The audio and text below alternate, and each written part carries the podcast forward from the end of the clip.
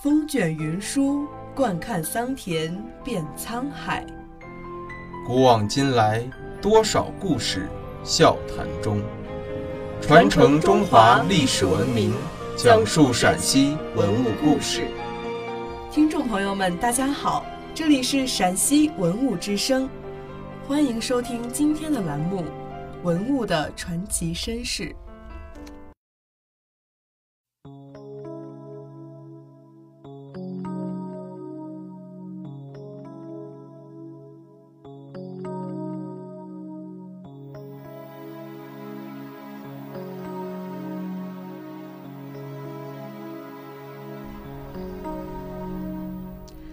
银盘在制作上采用了唐代金银器制作工艺中常用的两种制作方法，即锤叶法和鎏金法。银盘为双桃相连形，在两桃形盘底各锤叶出一只行走的狐狸，其中一只狐狸回首俯视，另一只狐狸回首仰视，两只狐狸均呈现出机警的神态。狐狸的颈部及腹部处錾刻细纹，通体鎏金。银盘造型优美，做工精细。它采用了唐代金银器装饰构图方式之一的单点式构图方法，即用一个动物纹样装饰器物的一点或两点，如何家村金银器中的鎏金龟桃纹形银盘、熊纹六曲银盘、凤鸟纹六曲银盘等。其特点都是纹样与器物的平面曲线造型相结合，取美观大方的效果。这种动物图案因为是用模具冲出来的，图案高于盘底，因而具有浮雕效果。这件器物从造型到纹饰，深受波斯萨珊艺术风格的影响。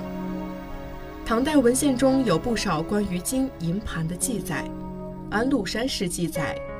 唐玄宗曾经一次赐给安禄山四个金花大银盘，王建《宫词一百首》中更有“一样金盘五千面，红酥点出牡丹花”之句。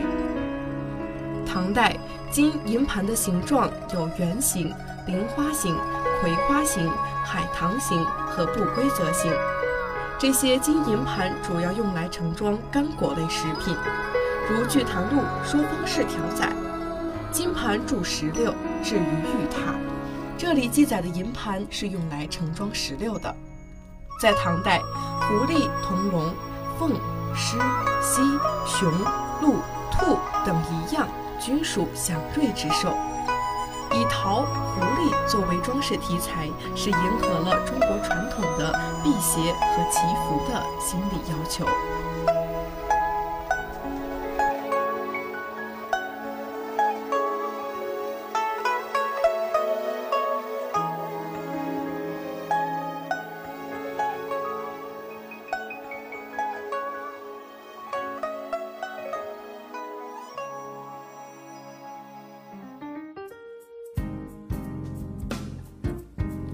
感谢收听今天的陕西文物之声，更多往期节目及相关文物动态，敬请关注陕西文物之声官方微博或登录蜻蜓 FM 收听。